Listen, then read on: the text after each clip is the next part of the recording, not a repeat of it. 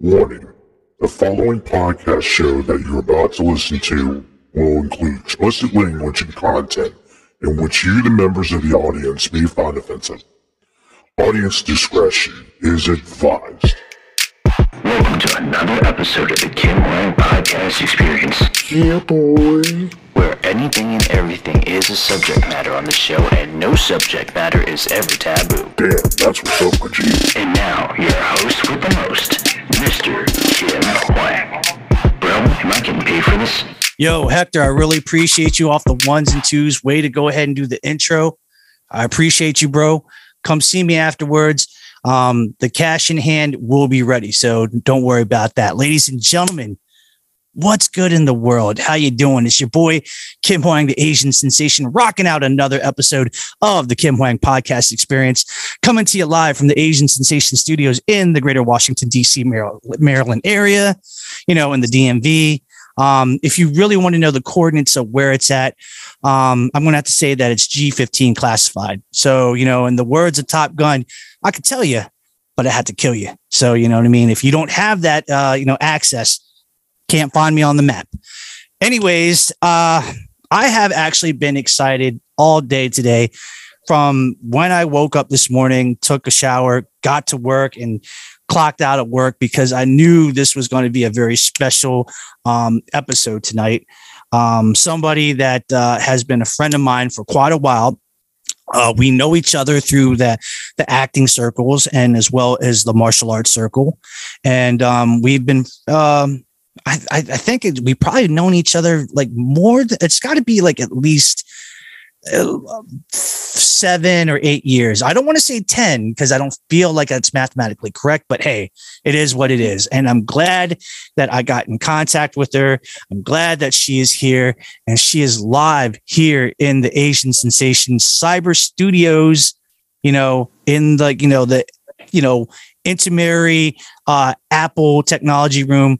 We're glad to have her. Actress and martial artist Claire Brown is in the building. Claire, what it do? Ow, what's up, Kim?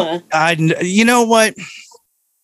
This is this has been like a long minute because it the the dynamic of our friendship is, is quite funny because like you know we cool and we always you know hang out and kick it sometimes but sometimes it, in life it's just like you know we kind of you know lose touch a little bit you know out of the you know communication process and then next thing you know it's like two years later we're we're talking again and it's like we automatically pick up where we left off Those are my favorite types of friendships right there. Where maybe, you know, life happens, you don't see each other for a while, but as soon as you get together, it literally is like no time has passed, no love lost. Like those are my favorite kind of friendships. So it's an honor to be here today. No, no doubt, no doubt. Like uh, you know, I of a lot of people that I wanted to get on the show as of late, I have to admit you definitely you definitely were in there, you know, in the in the top of the list, you know, out of like the top 10, you were definitely I would say be like the top 5.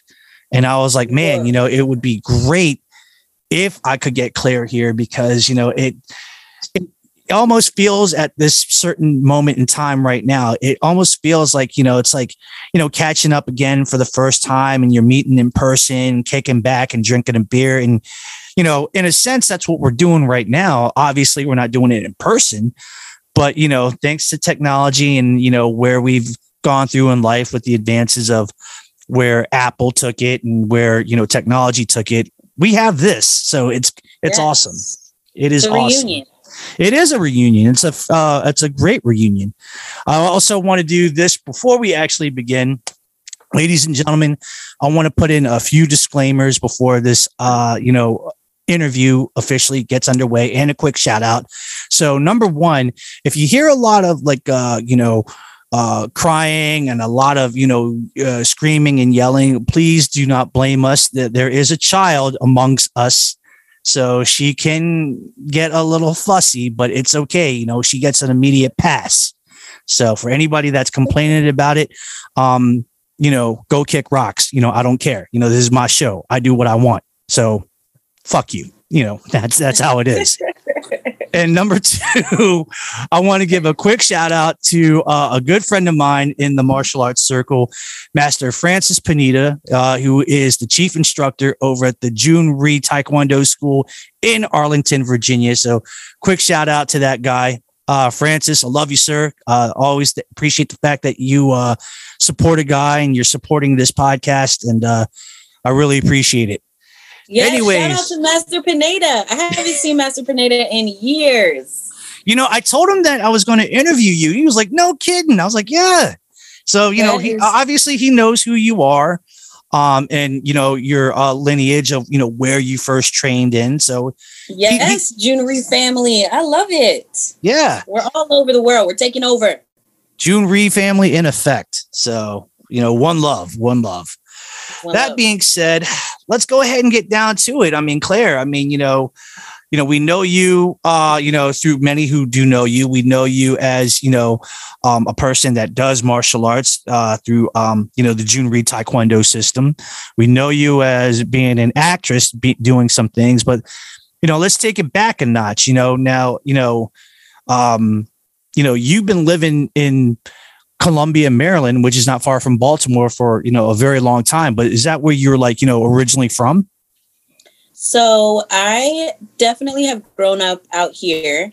Um, I would say in Howard County for sure. So I was Okay. born in um, I was born in Pennsylvania, Okay. Harrisburg, Pennsylvania, Okay. and uh, I moved out here when I was three.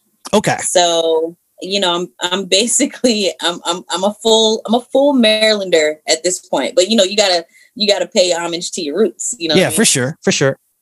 Yeah, so I uh, I've gone to school in um, Howard County my whole life. I jumped around to uh, a whole bunch of different schools. I was at the the old Oak Ridge, the new Oak Ridge. Then I went to Rockburn, then Ilchester. That was all before fifth grade. Then I went to uh, I did uh, we moved to Columbia, and um, I went to school middle school out here. Um, Oakland Mills, yay, yay. Long Reach High School, Okay. that's okay. Right. Repping the lightning. And then um I went to um co- I went to Howard Community College and I got an associate's degree in art. And that's when I really, really started to fall in love with photography. And then I went to MICA, Maryland Institute College of Art. MICA. Yeah, I. I yeah, yeah. You know what? It, it it always struck me when you when I knew that about you that you know you went to MICA. I always knew that that's a school where uh, a lot of people were very um you know art driven and they have a, a, a creativity or some kind of um artistic medium and that sort of thing. But was that you like your whole entire life, or were you just like a were you like a real like like athletic kid that were into sports? I mean, what were you like, you know, growing up back in the day? Because everybody um is quite different. Yeah. So actually, um, I was a bit of a tomboy. Um, Okay. I love to climb trees, um, climb rocks, play in the dirt with sticks. Like, what did we even do back in the day? Like, who even knows? But um, right. I was outside all day as long as possible. And um, that is kind of who I was growing up. I was always um, an athlete. I had Right. asthma, so I couldn't really do like too many things, but I also had horrible, horrible allergies. I was like literally allergic to everything. And so uh, when I was a little kid, since my allergies were so bad in the summertime, my mom got me into ice skating when I was five. Oh, And okay. yeah, so that's because it was like a cool and dry, a cool and dry environment where I was like safe from allergies. And so Right. Right. I basically grew up in the ice skating rink and I thought I was going to the Olympics. I was going to be the next Surya Bonaly. Like I yes. had my yes. whole life like already planned out. right. You know, I was like, Scott Hamilton, wait for me, you know. um, but then uh, what happened was that I actually, when I was 13, um, you know, it was just my mom and I growing up, single parent. And then here I am, I'm doing like one of the most expensive sports in the world. Um, and at that time, it's so funny because um, at that time, I remember I was 14. I was just getting into like competitions and stuff and learning like double jumps and triple jumps. And I was afraid of my body. It's so funny to even say that because now, you know, I'm a martial artist and it's so different. But right, I was right. uh, I was uh, I was afraid to fall, and so I wasn't really progressing in um in martial arts now. I mean, in um, ice skating, right. and so um you know i told my mom hey mom we don't have to you know we don't have to do this anymore like this is a very expensive sport you know you, you don't have to support this and my mom's older daughter uh, my older sister adrian she did shotokan when she was um, a kid. And so when i quit ice skating my mom was like well you have to do something. And i'm deciding that you're going to do martial arts. And uh, so that's how my martial arts journey began. It was kind of like not by choice, but you know, I always have been an athlete. I was in track in high school and I used to always roll my ankles somehow before uh before my um taekwondo tournaments. Right. And so my mom actually made me quit track because she was like, these tournaments are too expensive. you cannot you cannot be in track anymore because you know, this is your thing, martial arts. And so, yeah, I've always been just like a very active person. And um, my mom literally photographed every moment of my life. So I like to kind of attribute my, a little bit of my love for photography to um, her for that. And um, as far as art goes, I've just always been like a very creative, outgoing person and love people. And so I think that's why I kind of, you know, thrive on the kind of photography that I do. What now was it uh photography? Was that like the one main like you know artistic medium that you dabbled in, or was there other th- uh, disciplines of art that you're like interested in, like you know, like painting or you know, like you know, uh, or sculpting or anything of that sort? Yeah. So actually, you know, when you, I mean, kind of like any field, you know, when you first enter that field, you the, you want to be well rounded so you got to learn a little bit of everything so i had the opportunity to draw i had the opportunity to paint i had the opportunity to sculpt and i actually love all of it um, i can draw i can draw it takes me a long time but i can draw very well Mhm. um, my preferred medium for drawing would be charcoal oh, there you go. Yep, charcoal. um, Yep. I love a good, um, absolutely love a good charcoal drawing. Um, for painting, painting is amazing. I also take forever to paint, but I've dabbled in a few uh, still lifes or so. Um, I'm not a champion at painting people. All of my people somehow come out looking like African sculptures of some kind, totem poles. Like I'm not sure what's going on there, so I try to stay away from that. But since I love people so much, and um, and it takes me a long time to draw and paint. You know I, I love working with my hands. And so photography was just kind of like right up my alley. Yeah. and photography is uh, photography is dope because photography is literally the art of light.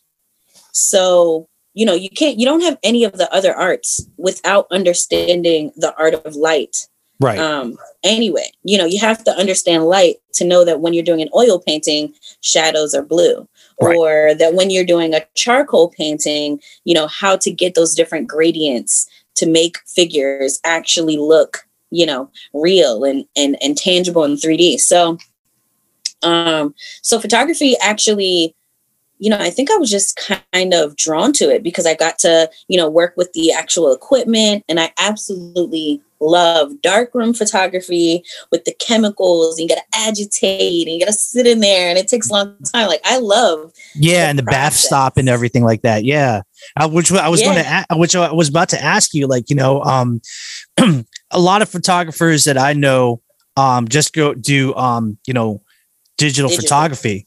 So my question before you actually just answered it, but I guess you can answer it again. Obviously, you've done the old school, like in terms of like actually getting the film, loading it in the back, and then just kind of spinning it, taking the picture, clicking it onto the next frame.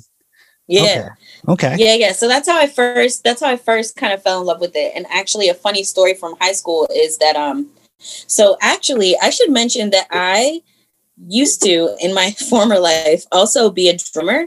And when I realized that I wasn't going to the Olympics for ice skating, I then at that point decided that I was going to college to be a drummer in the marching 100. Okay. um, and so my whole um, high school career was centered around music. And I actually got into my particular high school uh, music program early. I got in in the eighth grade. Um, I auditioned for this program and um, and I got in. So that was like my whole track. Now, some things happened in high school. I couldn't. I didn't have the opportunity to explore a lot of subjects um, inside of the music track. Let's just say. Right. And so when I was a senior, I kind of I kind of shifted my um, I shifted my focus. And because I wasn't going to be going to college for music anymore, that's when I decided to um, try out photography class. I see.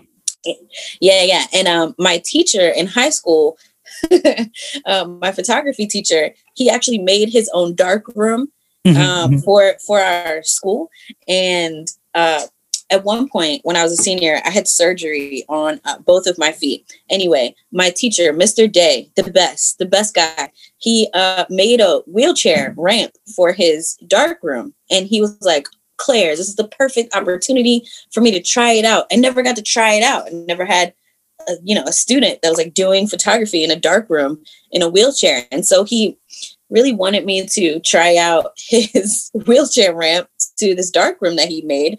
Right. And so we he got me into the uh I don't even know what it's called, but the door when you enter into the dark room, you know, it has to be like fully black. So there's like a door that revolves inside of another door. Right, anyway, right, right. Okay. Stuck. Yeah, yeah. Um, I know what you're talking got, about. He got my wheelchair stuck in the doorway. No the doorway into the uh into the dark room. So anyway, I have been doing photography since since high school, and that was the first kind that I got to do, like actual darkroom photography. And um, I fell in love. I just absolutely fell in love. Do you still do you still dabble in photography every every once in a while? So I do dabble in photography. Um, you know, digital photography is not quite the same, and right. you know, I went I went to a fine art school, and so you know, I guess a lot of what I studied in school was like uh, goal oriented towards, um, you know, shows and uh, premieres and like, you know, being a uh, being a gallery artist, if you yeah. will. And yeah. so when you come out into the, you know, into the workforce, you know, you got to do a different kind of photography to make money. And I just kind of fell out of love a little bit okay. with it having to make my money off of photography. And um, so that that did change my relationship with photography a little bit but i still do portraiture um, of all kinds. I still do events. I've done weddings. I've done um, you know any kind of event i've done it. And any kind of portraiture um, i've done it. And i still i still have all of my equipment and i still really really love to do photography. Um, now, as I was mentioning to you the other day, uh, most of my the subject of most of my photographs is without a doubt Chloe. Right, your baby daughter. that you know, for the for the record, congratulations on you know having her and bringing her out to the world. So, thank you, thank yeah. you. My greatest, my greatest uh, creation, I should say. Yeah, I, I would hope so. yeah, so, um, you know, if you like babies, then you will love my photography, but it might get a little bit redundant at this right, point, right. Lately. I, now, what about um, like scenic photography, like going out somewhere and just like taking, um, you know, photos of just like you know, like let's say like you know a, a, forest or like like a, a, different like part of town or just like Landscape you know outdoors yeah I love that too. Okay, so I love landscape photography and then also kind of like industrial photography um, as well, where I get to, you know, where I get to photograph like buildings, like really, really cool, like architecture, um, you know, metals and like degrading, you know, degrading elements. I like to photograph, you know, that kind of stuff, like uh, what I would consider like the real the real something. Right. you know a lot of um a lot of photography and especially since i'll say especially since um a lot of the major um i say like photography companies like nikon and, and canon they went uh they they started marketing their cameras and stuff for anyone. So like now you know you don't have to be a photographer to take a great picture. Here we have these new cameras where anyone can take a really really great professional picture. Um, and then instagram and you know all these different avenues where everyone is their own photographer you know things just things can become really idealized when you're working with a visual a visual media of any kind any kind of visual art medium Right. and um and so i really specifically like to focus and find really unique opportunities to kind of like show what actually exists inside of a particular space or inside of a particular person um you know those are the kinds of things that i i really really love to photograph so okay. um yeah So two rapid fire questions. Number one, um, black or white or color uh, photography. uh black and white for sure And uh, where is the coolest place that you ever took uh, photos at? And it could be anywhere. Yikes. Okay, the coolest place. Ugh, I might have to go with Australia. Yes. Yes.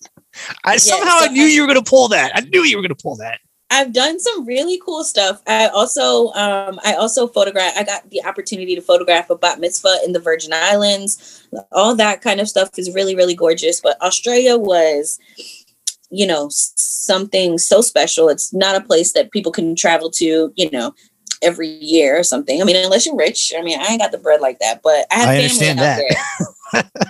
I have family out there, and so I was blessed enough to go. But um, I was just telling somebody the other day about some really cool, um, some really cool long exposure photography that I did um, on the beach, on one of the beaches um, in Australia. And I just photographed like the night sky, but when Okay. you do the long exposure, it it looks like daytime, except you have like stars in the sky. So it's Yeah. Yeah. really yeah. really cool like that kind of stuff and like experimental stuff like that i loved it i loved it and when i was in college my favorite thing was like large format Mhm. photography and so you have this like huge heavy ass ancient camera with like all these different parts and you have to like get it just right and it takes like 10 hours to take just one photograph but Yep. Yep. the coolest part i'm telling you the coolest part is like getting to getting to be the manipulator of that light so like i'm a tiny person so now i've got these huge prints that i'm like in the dark room i'm like standing on stools I'm, like making my own tools to like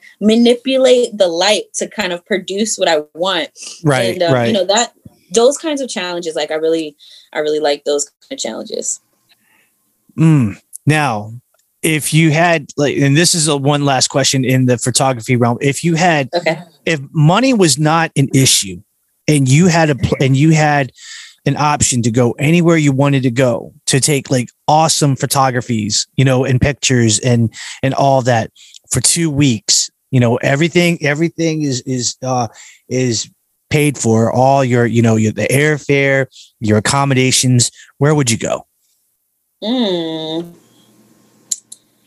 I would probably want to go to Europe.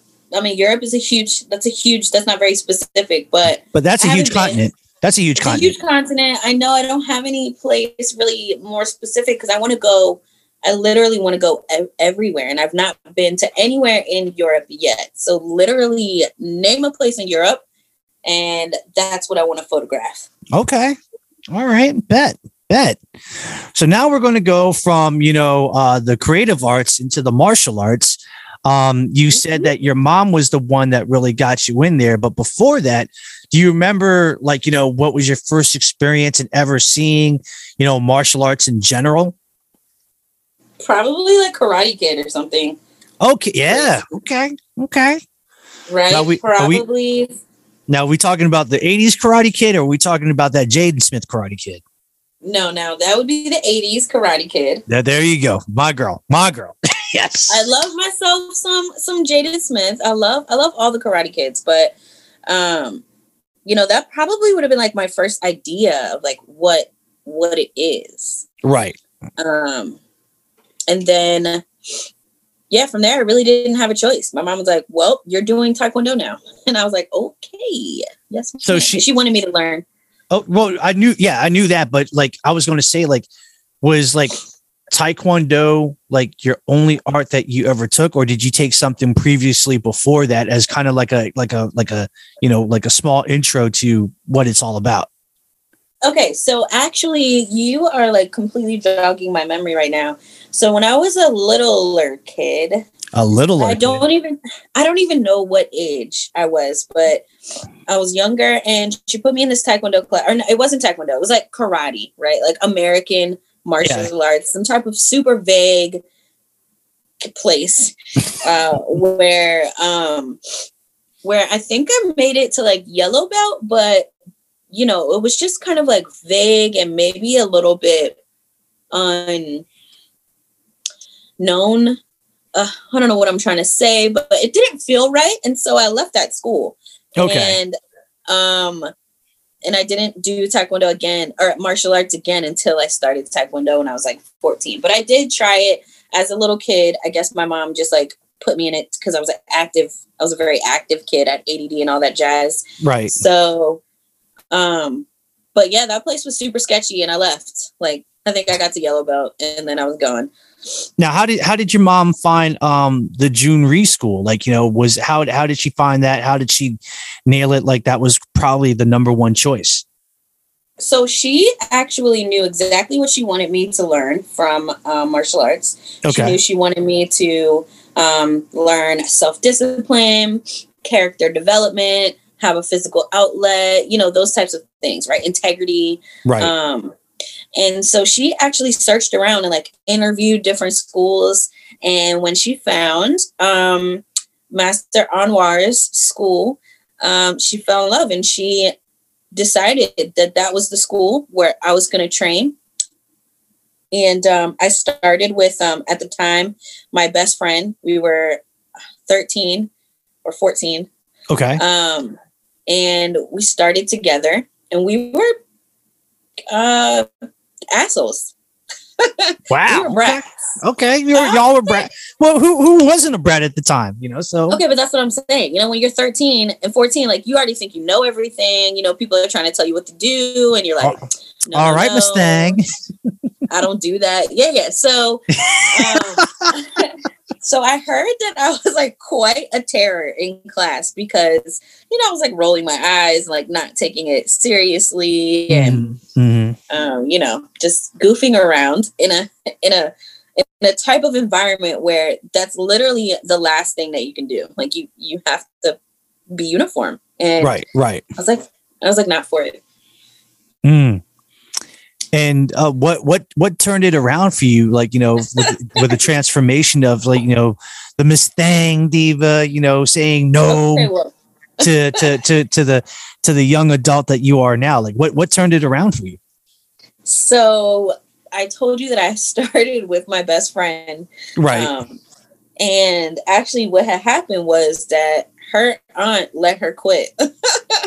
Damn.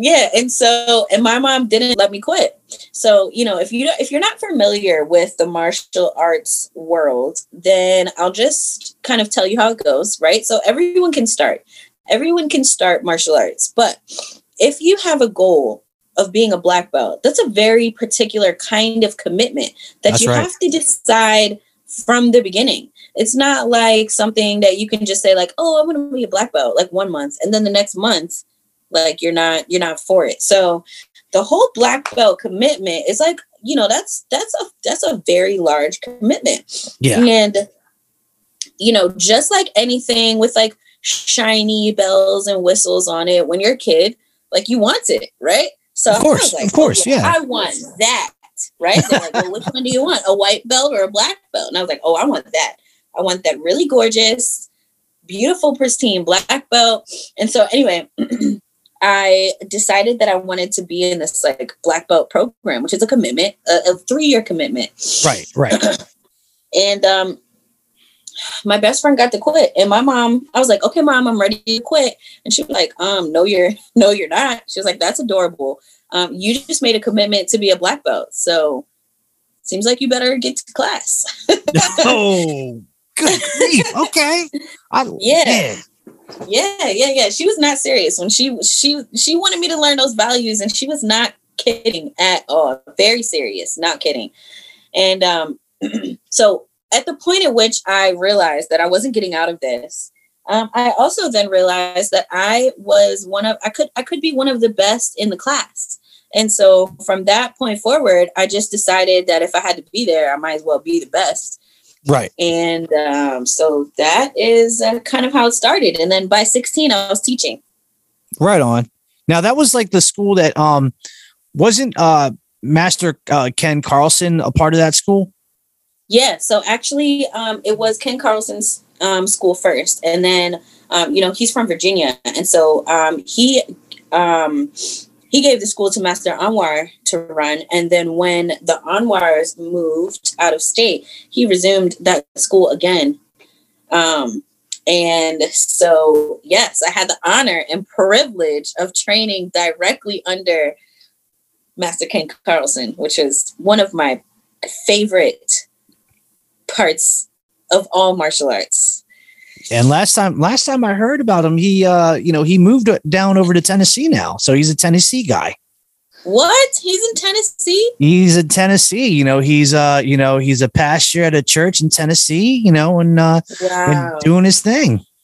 Well, his girls have got to be all grown up. They were so gorgeous and brilliant and very talented at, at martial arts. I remember spending so much time with his family and it was just, you know, for a for a young girl who didn't have uh, you know, a father figure, Right. um, raised by a single mom, teenage at a, at a at a very particular time in life where you're so you know unsecure. Nothing is you know familiar, and you know having the opportunity to grow up inside of such a safe place was really really priceless. And all of those people that are part of my journey, I consider them family yeah, you know sure. and so it was like the biggest blessing in the world to have like a really safe place to go discover things about myself and be surrounded by family like what it doesn't get much better than that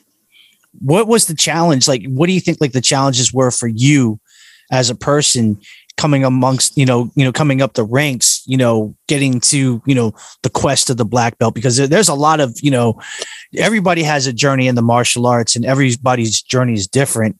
So what was what were your challenges, you know, heading up that mountain? um what a great question let's see what were my challenges you know i think i think probably some of my challenges were just figuring out the balance of um, being a part of a whole Right. but yet also being an individual as well Okay.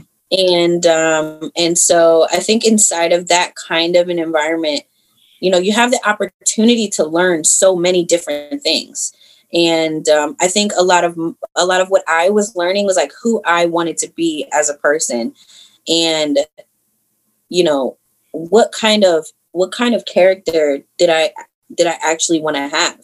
And you know what is integrity and why why do you need it? You know and those types of things. And um, i think for me those were probably some of the hardest challenges for me just because i started as a teenager and i thought i already knew everything and i thought i was the you know the business as they say. Right. and so really learning how to just like evaluate myself i think was probably one of the hardest things but that turned out to be one of my greatest one of my greatest opportunities out of doing this. And i i learned so much about myself and that exploration is 100% the reason that i am who i am today do you think that being a female in the martial arts world also kind of gave you a different set of challenges? Like man you know i got to show everybody that you know you know women can do it just as well as the men and that the the, the sisterhood of of the of the female gender is is strong within that community? Um, yes, 100% because martial arts, you know, at the time, maybe even still today, was definitely a male, a male, um, you know, a male driven industry, yeah male Um, dominated yeah male dominated industry. Mhm. And as a young lady growing up and being in high school, you know, I did have, I did, I was bullied. And in middle school, it was like very bad. right And so in high school, you know, I did, I did really draw upon the confidence that I gained in martial arts to be able to manage those kinds of social environments. But to be honest, Kim, the I think one of the absolute coolest parts of my particular Taekwondo experience is that I had some of the coolest, best, most talented women instructors and master master instructors that I've that I've ever known on, on the planet, literally. And they were my they were my teachers, and I got personally mentored. Mrs. Uh, Mrs. Master Wong, formerly uh, uh, Mrs. Mulcahy, um, she she taught me how to teach, and she is one of the best martial artists in all of Jhoon Rhee. You know, so I had Mrs. Master Wong, I had Mrs. Anwar, I had Master Dudro, I had, I mean, so the list goes on. Like, uh, you know, Jackie Curiel, Master Curiel. Like, I had so many different people, women that were um, actually at the time when I was doing martial arts, they were leading, they were leading that industry. Right. and they were the they were the face of this whole entire system. And so you know while yes that is something that is just a fact of maybe the martial arts industry you know i had the opportunity to see a different reality and that completely shaped my whole vision. You know never once did i think oh this doesn't apply to me or this is too hard or Right. this is not made for me you know Right. because of that leadership i never i never once thought that it i couldn't be i couldn't be it so um you know so my particular journey i was i was i was super blessed and then i became to you know i had the opportunity to be, become that inspiration for my students as well and you did you know you've actually uh got pretty uh you, your taekwondo journey led you pretty well you know being um you know getting the second degree black belt i mean you know they always say that you know oh anyone you know can you know earn a first degree black Get belt okay degree. what whatever but you know how many of them actually make the transition from first to second i mean you know that's a definite you know bigger leap of faith if anything and that really uh I hate to say it like this, but you know, from a man's point of view, it's like kind of separating the men from the boys, and Mhm. and uh, from a female perspective, it separates the women from the girls. Yeah, and it's it's that next level of commitment. Like, I mean, it's the same as the beginning part of the journey. You can Right. get your white belt. Anyone can earn a white belt. You step out on the floor, you apply yourself. You've earned. You've already earned your white belt. Anyone can start, but it's you know that decision to put forth the commitment that it takes to really achieve your ultimate goal. And so, um, so yeah, my goal was always to become a fourth degree and that's because in my system um, you were a master at fourth degree and i just wanted all my students to have to call me master brown and so I feel you. I feel you. Instead of saying "ma'am," you know, yeah like I Master Brown. be- i right. wanted to be a master for sure. I was like oh that's that's where i'm going all the way. And um, you know luckily this is the kind of thing where you can literally achieve that goal whenever you want to in life. All you got to do is work hard and you know you can do that. And i've had the opportunity to work at so many amazing schools and work with so many different people from Master Anwar to Master Carlson to Francis Pineda to, you know, Master Dudro, the Wongs, um, uh, Steve Frost with Integrity Martial Arts, you know, just all of these really, really amazing opportunities.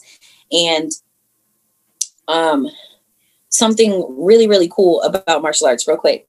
I feel like I'm a tangent kind of person. You ask a question, then I talk for like no, go minutes. for it, go for it. That's what that's what we're here for. So when so like the one of the other coolest parts about martial arts is that it's a language, right? So for in um in Jhoon Rhee Taekwondo, Grandmaster Jhoon Rhee created his whole own unique curriculum right. for first degree black belt. And then once you get to um, first degree black belt, you study the traditional ITF forms um, in the ITF system of uh, Taekwondo. And Right. of course, as you know, there's WTF, World Taekwondo Federation, and International Taekwondo Federation. And World Taekwondo Federation is um, like the kind of Taekwondo that you see in the Olympics and stuff like that. Um, but so for my second degree, in order to earn my second degree, I had to learn the traditional um, ITF forms. And so when I went to Australia, one of my little cousins was learning ITF Taekwondo. And so here we are, first time meeting. We are doing forms together Nice. because it's a language. Like it's so cool. It's like it's really, really, really, um, you know, it's a special art in all in itself, and you Right. just get to use your, your body to um, to do it. So Right. it's really great. Yeah, it was so cool. Now, as we all know in the martial arts world, um, a few years back, uh, unfortunately, Grandmaster Jhoon Rhee um, had passed away. You know, and he definitely left uh, a quite a legacy and uh, quite a you know a following in the martial arts. Everybody definitely respected the man, and from when I saw it on the news, there were like a lot of people that um, attended that funeral. Now, I don't know if you actually uh, were able to um, attend the funeral or not. Um, I'm not sure but um what did you know when you first heard that or if you had heard that um you know how did the news hit you? Like what what were you thinking at that moment? Like oh man you know he passed? Like what were your feelings? So I did not get to go to um, to his funeral, the service, um, but you know, Grandmaster Rhee had been sick for for a little while. He'd been, um, you know, having some battles um, with his health, and physically, it was affecting his, you know, ability to do his martial arts and all these things that he'd been doing for, um, you know, so long, and um, so really what i cherish the most um, when he passed away was the fact that i used to um, be able to train with grandmaster Jhoon Rhee. i trained at grandmaster Jhoon Rhee's house with the masters of our whole entire art so i was going to um, my original goal for martial arts was to own my own school Mhm. and so I had gone through um, a couple of different training programs. Um, but because I um, was the nanny for my master, uh, my master instructor's family, they had 10 kids in the end, and I was their I was their nanny. I helped them bring the last two kids into the world at home births. I photographed the one. Anyway, 10 Um, kids I had the opportunity. I know, right? Crazy. That's um, the best form of birth control, by the way. If anyone is curious, um, go, go watch. Go try to watch ten kids of all different ages at the same time, and you'll never want to have kids. Um, but so because I was family, I was, you know, martial arts is already a family, but I was like family of family. Um, I had a very, very unique opportunity to sit in on masters meetings and be invited to trainings that Grandmaster Jhoon Rhee held um, at his house. And so when he passed away, I was just filled with gratitude for all of the very special and unique opportunities that I got to share with this, you know, amazing human being who will be an icon for the industry. I mean, forever to this day, people Right. still recite his you know, commercial on TV. Yeah, yep, that's right. me. Nobody bothered me either. Yeah. Yeah. Yeah. So uh, with his son and his daughter. So, you know, it's um it's definitely something that makes you reflect on uh you know what's important in life and um how we become who we are. And i i always have been grateful for for that opportunity especially because i tried to quit so hard when i was 13 like what would have happened to me? So. Now to to to end this segment, um, you know, the question you know at hand is that um so what do you you know know, knowing that you're still a second degree, like what are your plans? Do you plan on still training and try to get to that next level or are you at a point where like do you feel like you're kind of good for where you are right now and you'll just take it day by day? you know martial arts is something that is like in your bones it's just like it's it's a muscle memory it's it's you know it lives within every cell of your body forever. So agreed. Agreed. you know so i think you know we'll always be martial artists. Will our goals change? Yeah for sure. I'm sure that my goals have changed since i started and they'll continue to change um, as i get older but i think the journey just looks a little bit different. I absolutely love teaching um, and i put teaching in front of my own goals for a long time.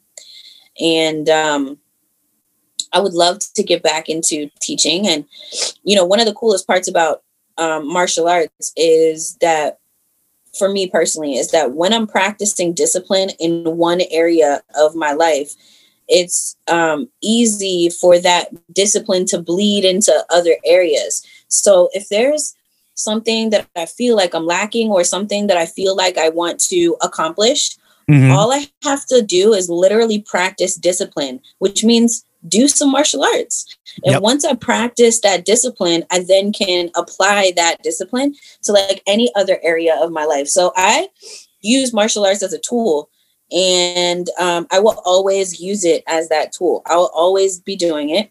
Um, you know, it's really, really hard to like teach your own children, but I want Chloe to do martial arts as well. And you know have those same opportunities to be a part of a really really safe space and learn so much cool stuff about herself Right. you know? So i hope to be doing it like literally forever with my daughter. I mean do i need to be master brown still?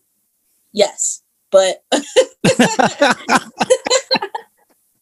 you know but maybe maybe that timeline just looks different you know what i mean? Maybe it's not like a three year plan like to get to to get to fourth degree. Maybe it's a different plan so you know Once- once again, martial I- once again, I want to give a shout out to uh, Master Francis Pineda of Arlington, Virginia. if uh, if you're listening to this, could you please hook a sister up, you know, with her own personal test and maybe you know get her going because you know we we need No. strong we need strong sisters like her in the martial arts to keep it going Now, and to keep the legacy Listen, alive. My my Virginia family has has done nothing but um, provide me with these wonderful opportunities. Um, I have been invited to personally train in Virginia, um, and you know because martial arts is like a family like that. You know, we're all we all keep track of each other, and we all are there to motivate each other.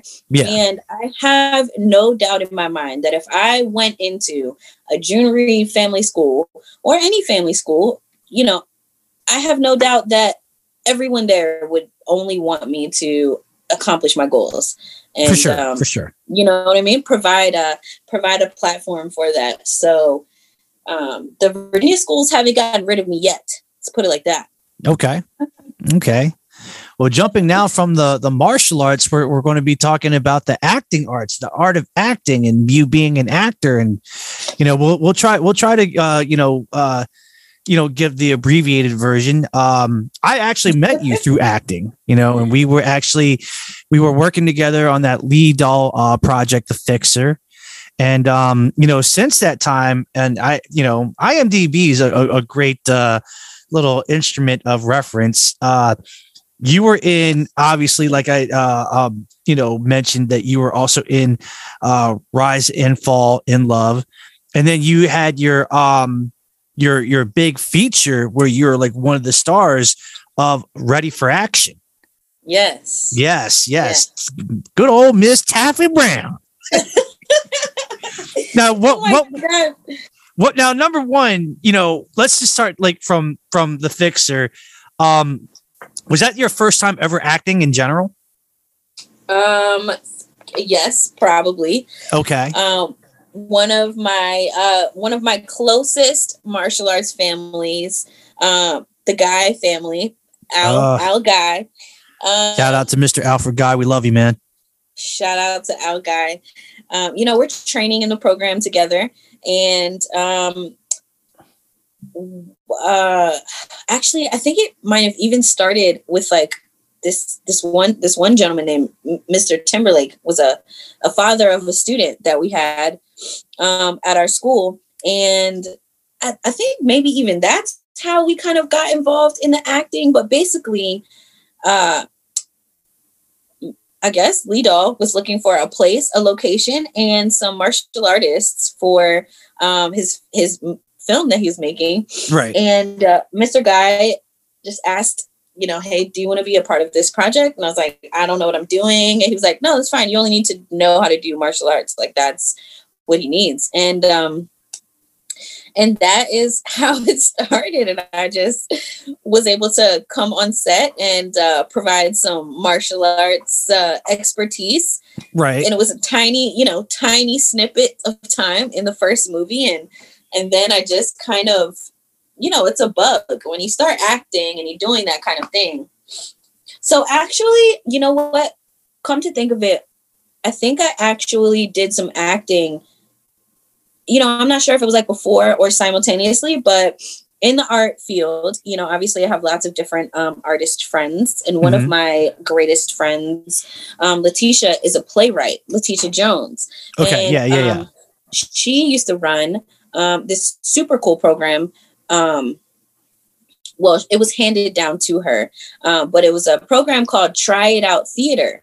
And it was a program where you could, if you wanted to be a writer, you could just audition and try out to be a writer. If you wanted to be a director, you could audition and try out to be a writer. If you wanted to be an actor, you could just audition and try out. And it was just this really cool, unique platform where um, you could just um, start, you know, start doing something. And so I did some acting there as well. And so, you know, my theater, my theater acting um, definitely, you know, played a, a role hand in hand with my on-screen acting opportunities as well. Right, right, right, right. Uh, fully amateur, fully amateur um, actress over here, but um, you know, acting is another really cool opportunity to learn so much about yourself in order to even convey a character anyway so it's you know it's a really really cool that was a fun that was a fun creative process as well. You know i have to i have to interject and and and and, and man I, I hate to bring this up but you know now at my older age i can talk about it. Um in the fixer there was a scene where uh claire actually was like in one part she was like working on one of my fronts at, you know at the restaurant and she put the fork in the wrong area and they're like we need you to grab Claire, you know, you know, like like you own her, and we need you to slap the hell out of her. And I felt really uncomfortable about that because I was like, "Are you sure?" And I, I remember talking to you, like I, pu- I pulled you aside, like you you know what's about to happen, so I just need to know that this is okay. And you're just like, look, just put your big boy uh, pants on and just go for it, man. You know, it's all good. You know, don't worry about it. You know, yeah yeah. And I, I remember because I was like a nervous wreck. I was like, "Geez, you were so uncomfortable you were I so was, I was, dude. like, oh my god, how? I, I you couldn't even you couldn't even imagine pretending to do it No, because at the time it was like, you know, I guess it was like, you know, I understand that it was a thing where like I had to portray a character, but the the the the the reality guy of me came out, you know, being just like a regular nice guy, and I'm just like, damn, I'm I got to be that jerk. you did you did a great job. You pulled through. You're a pro. You're you're you're a pro at acting and really connecting to to that space that you need to be in to convey what you need to convey. And you you um you hit me very well kim. Well, thank you, but you know, from then until like you know, now let's just transition to ready for action. You were actually one of the leads. You know, you played Taffy Brown. So what was it like? You know, jumping from you know just you know a small role, you know, an extra role in The Fixer to now being like you know, oh, I'm in. The, I'm one of the head actresses. I'm, my face is on the marquee of the poster. I mean, that was um, super cool. Like, what an honor and a privilege to be invited um, to participate. But from the very beginning of this journey, I was just like eating it up. I was like, well, I can be in a, uh, I can be an extra in a scene. I can be a martial arts um, advisor. Right. I can be a photographer. I did some photography for um, a couple of the films. You know, I was just kind of trying to like, I was like trying to get my hands on any part of the the you know projects that I could because it was Right. just Right. it, it was so cool to be able to you know do martial arts and hang out with your friends and film movies like i was like oh my gosh this is the coolest thing on earth and so when i was invited to be in the next project i mean i had my fingers crossed like please please let me be in the next one please let me be in the next one and um you know when it turned out that there was like a leading role for me i was like, over the moon ecstatic. And then i was like oh no i have to really i better better study up better Were, did you feel like you were did you feel like you were nervous making that you know actors transition from you know something small time to the big time I mean, yeah, for sure. Because anytime you're doing something new like that, where it's um, on a platform to be like scrutinized by, you know, everyone's gonna see it. It's not just like a private project. They're like just doing because it makes you feel good. You know, I mean, I think that is nerve wracking. right Um, but I had such great, I had such great, um, you know, friends that I was working with and coaches. I definitely, but I asked you a million questions yes you sure did Like, get get this kid out of here. Like I'm trying to focus and get into the character. never that never that come on now you you know i always would have your back but um um, yeah, so I think it's I think it, it is. You know, I think even even seasoned people they have to they have to get like a little bit nervous, right? Yeah, for sure, for sure. I think that was the one. Um, unfortunately, one of those uh, film projects. I never really got to see it, and uh, I didn't even know whether if it w- came out on DVD or Blu-ray or whatever. But I've been trying to find that for the longest time, and I'm just like, man, you know, it's like, I mean, it's listed, but it's just nowhere to be found. All right, so we'll have to have a screening party because I have all the DVDs. um, Okay, of all the pro- I wasn't even in all the DVDs that I have, but I have um I've got all the projects and then also we are also on Amazon I believe. right. But was but is ready for action like actually digitized for that type of viewing? Um I'm not sure I'm not sure the status of Ready for Action because last um the last thing that I knew was going to happen with it was like a screening that I couldn't attend. Okay, Um, and so I'm not sure if that I'm not sure if that made it to like the larger platform, but I've got I've got the DVD. We can watch it whenever. Pop some popcorn. You know what I mean? Mr. Guy, Mr. Guy, where are you?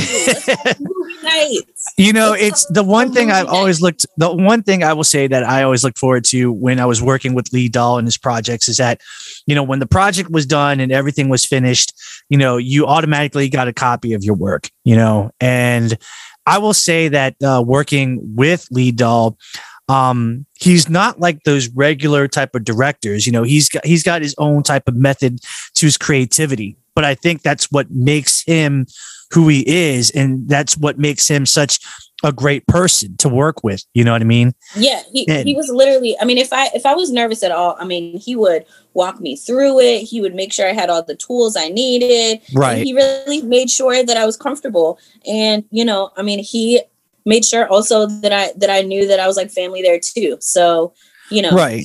I mean, working with him was like like the best first the best first screen acting experience ever. Right. Right. Well, And you know, sh- yeah, the whole team. shout outs to, if I remember correctly, um, Luana Lee, which is, you know, Lee Dahl's uh, daughter was in there, Jennifer Rouse, um, Kate Jackson. I know she was in there. But yeah, you know, and uh if I remember correctly, wasn't um Alexandra Hewitt in there too, I think. I think I, I think she was. Yeah, maybe we had a lot of actually that was um that was like packed with like really really really really known you know known actors and actresses and you know I, I i had the opportunity to learn from from them so i was learning from people that were you know masters of their craft and just happy to be doing uh, what they were doing and participating on the project as well so i had like plenty of great um, you know inspiration if we will so I guess the, the million dollar question is, you know, now that, you know, Claire Brown is now just like, you know, a mom taking care of business, you know, raising her daughter and just living life. Um, the million dollar question is, you know, what's what's next on the horizon, you know, in terms of like, you know, well, we already covered, you know, martial arts, but you know, maybe with acting and life in general, like where where does she go from here? I mean, obviously the map is there and you have the marker, you know, where do you where do you navigate? What a great what a great question that I will never know the answer to. Um you know, the world is such a vast place. I just you know, I don't have I don't have anything in mind. I I'm always going to be looking for ways to express myself creatively. Mm-hmm. Um, so any kind of avenue where I can do that, I'll be. You can find me there for sure. Right. Um, uh, but you know, I think that right now I'm just really focused on, I guess, helping my daughter to become an even better, you know, human being than I am. So wherever that journey takes us, you know, that's where that's where I'll be. And uh, you know, anywhere where there are just amazing people that only want to find and support the most amazing parts of other people, mm-hmm. You'll always find me there. I will always be right there. Let me put it to you in this way, in this in the in the simplest terms that I can put it into uh, for you. Um, if there was another acting opportunity. And if somebody said, "Hey, Claire, you know, um, I know that you've you know you've been out of the game for for a while, but you know we have this part that we think that might be a suitable fit for you, and we really had thought a lot about you. Would would you consider taking that offer that was uh, given to you on the table? Heck yeah. Heck yeah, I would take it um, because that you know that falls into literally every category that um, I just talked about. I would absolutely love it. I've learned so much from all of my creative endeavors and made the best friends. Right, you and I we met doing a some type of really tiny acting part together just because yeah. we were martial artists. Yeah, and, yeah, yeah. You know, I that's that's how that's how my family grows. So uh, for sure. No you know, doubt. Um, preview preview some of my films. Um, I'll put together some. Uh, put together what is it? A CV? What do I need? right, or like a demo reel. Yeah, I'll put together a demo reel, and I'm in there. Nice, nice. Well, Claire, um, I know that I probably took like a, a good moment of your time. Uh, you know, definitely appreciate uh, you taking the time to, you know, to actually, uh, you know, have a one-on-one with me. This has really been awesome. Um, if anybody wants to look you up anywhere, like, you know, are you on any type of social media or are you kind of incognito of social media? Where, mm-hmm. where, where do we stand with that?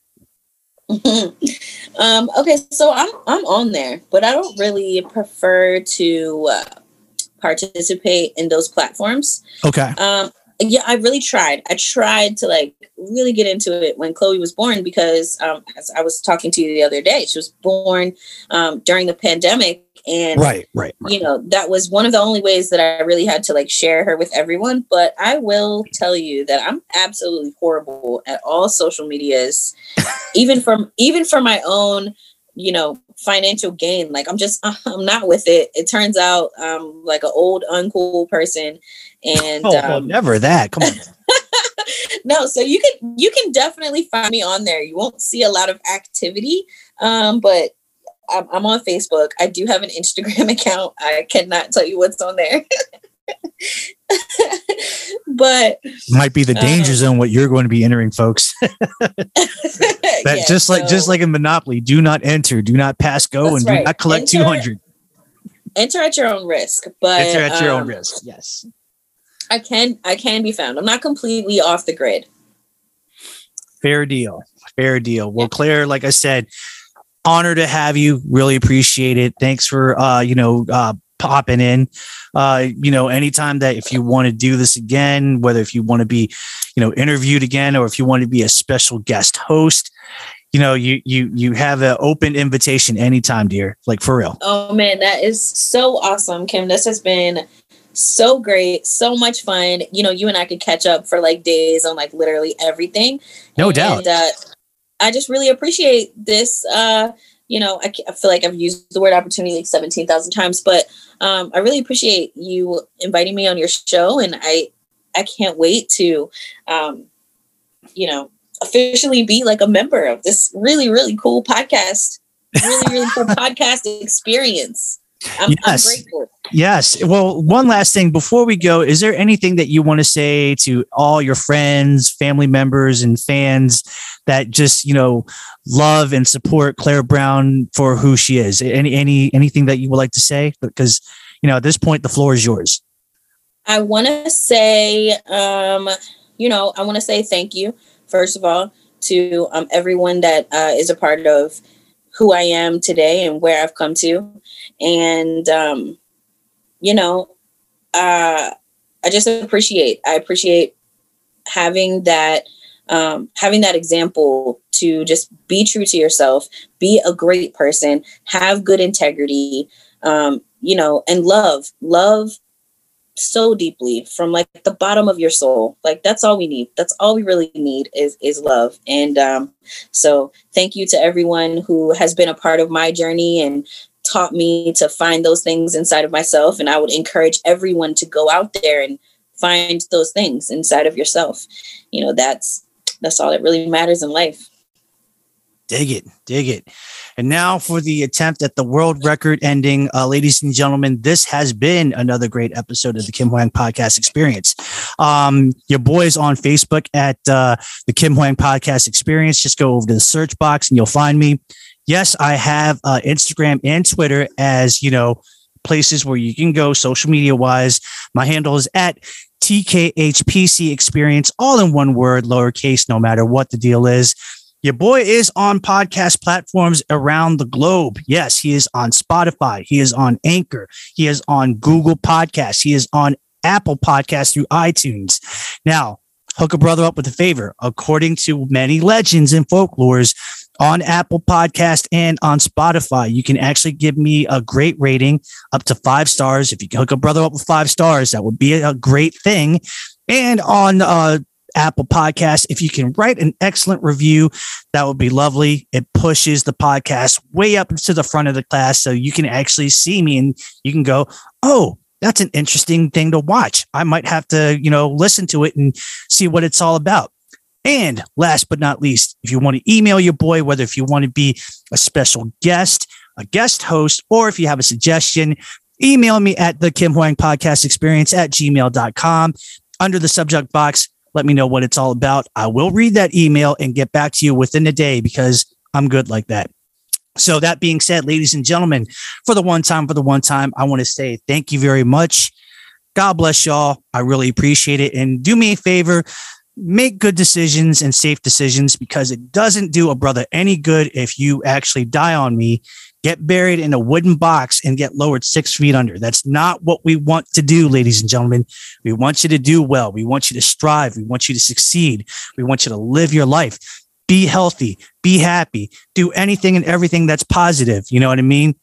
That's what we're all about. So, for uh, my lovely and beautiful guest, and who actually could probably kick your ass, Claire Brown, uh, this is your boy, Kim Hoang, the Asian sensation, coming at you live once again from the Asian Sensation Studios in the greater Washington, D.C. metropolitan area, saying, Thank you very much. Arigato. Uh, you know, peace and love. And we will see you on the next one. Deuces, I'm out.